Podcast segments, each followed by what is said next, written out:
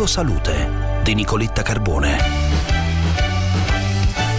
Alzheimer, uno studio coordinato dall'Istituto di Biorobotica della Scuola Superiore Sant'Anna di Pisa in collaborazione con l'azienda ospedaliera universitaria Careggi di Firenze, ha sviluppato un nuovo modello matematico in grado di diagnosticare la malattia prima dell'insorgere dei sintomi.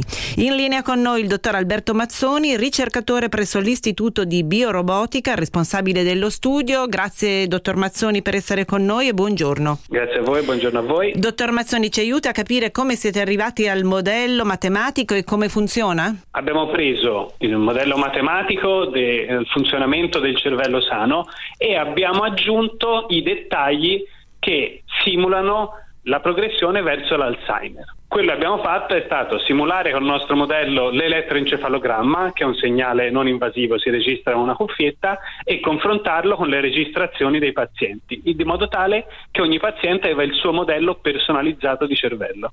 Il test che abbiamo sviluppato noi è stato su oltre 150 pazienti, quindi è robusto, però prima che sia una diagnosi universalmente riconosciuta dobbiamo aumentare ancora il numero di pazienti. Speriamo però che entro pochi anni al termine del progetto sia diventato un vero strumento di diagnosi possa, che noi naturalmente renderemo pubblico, condivideremo e che quindi possa essere utilizzato negli ospedali d'Italia.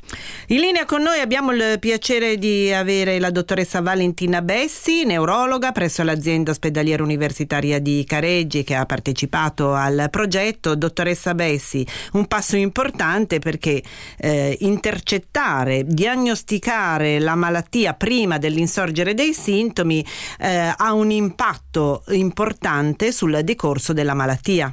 Sì, eh, buongiorno a tutti. Esatto, eh, questo diciamo, è un momento di eh, fermento eh, nell'ambito appunto, della malattia d'Alzheimer dal punto di vista terapeutico perché potrebbero essere approvati dei farmaci che vanno proprio ad agire sul decorso della malattia e non solo più farmaci sintomatici.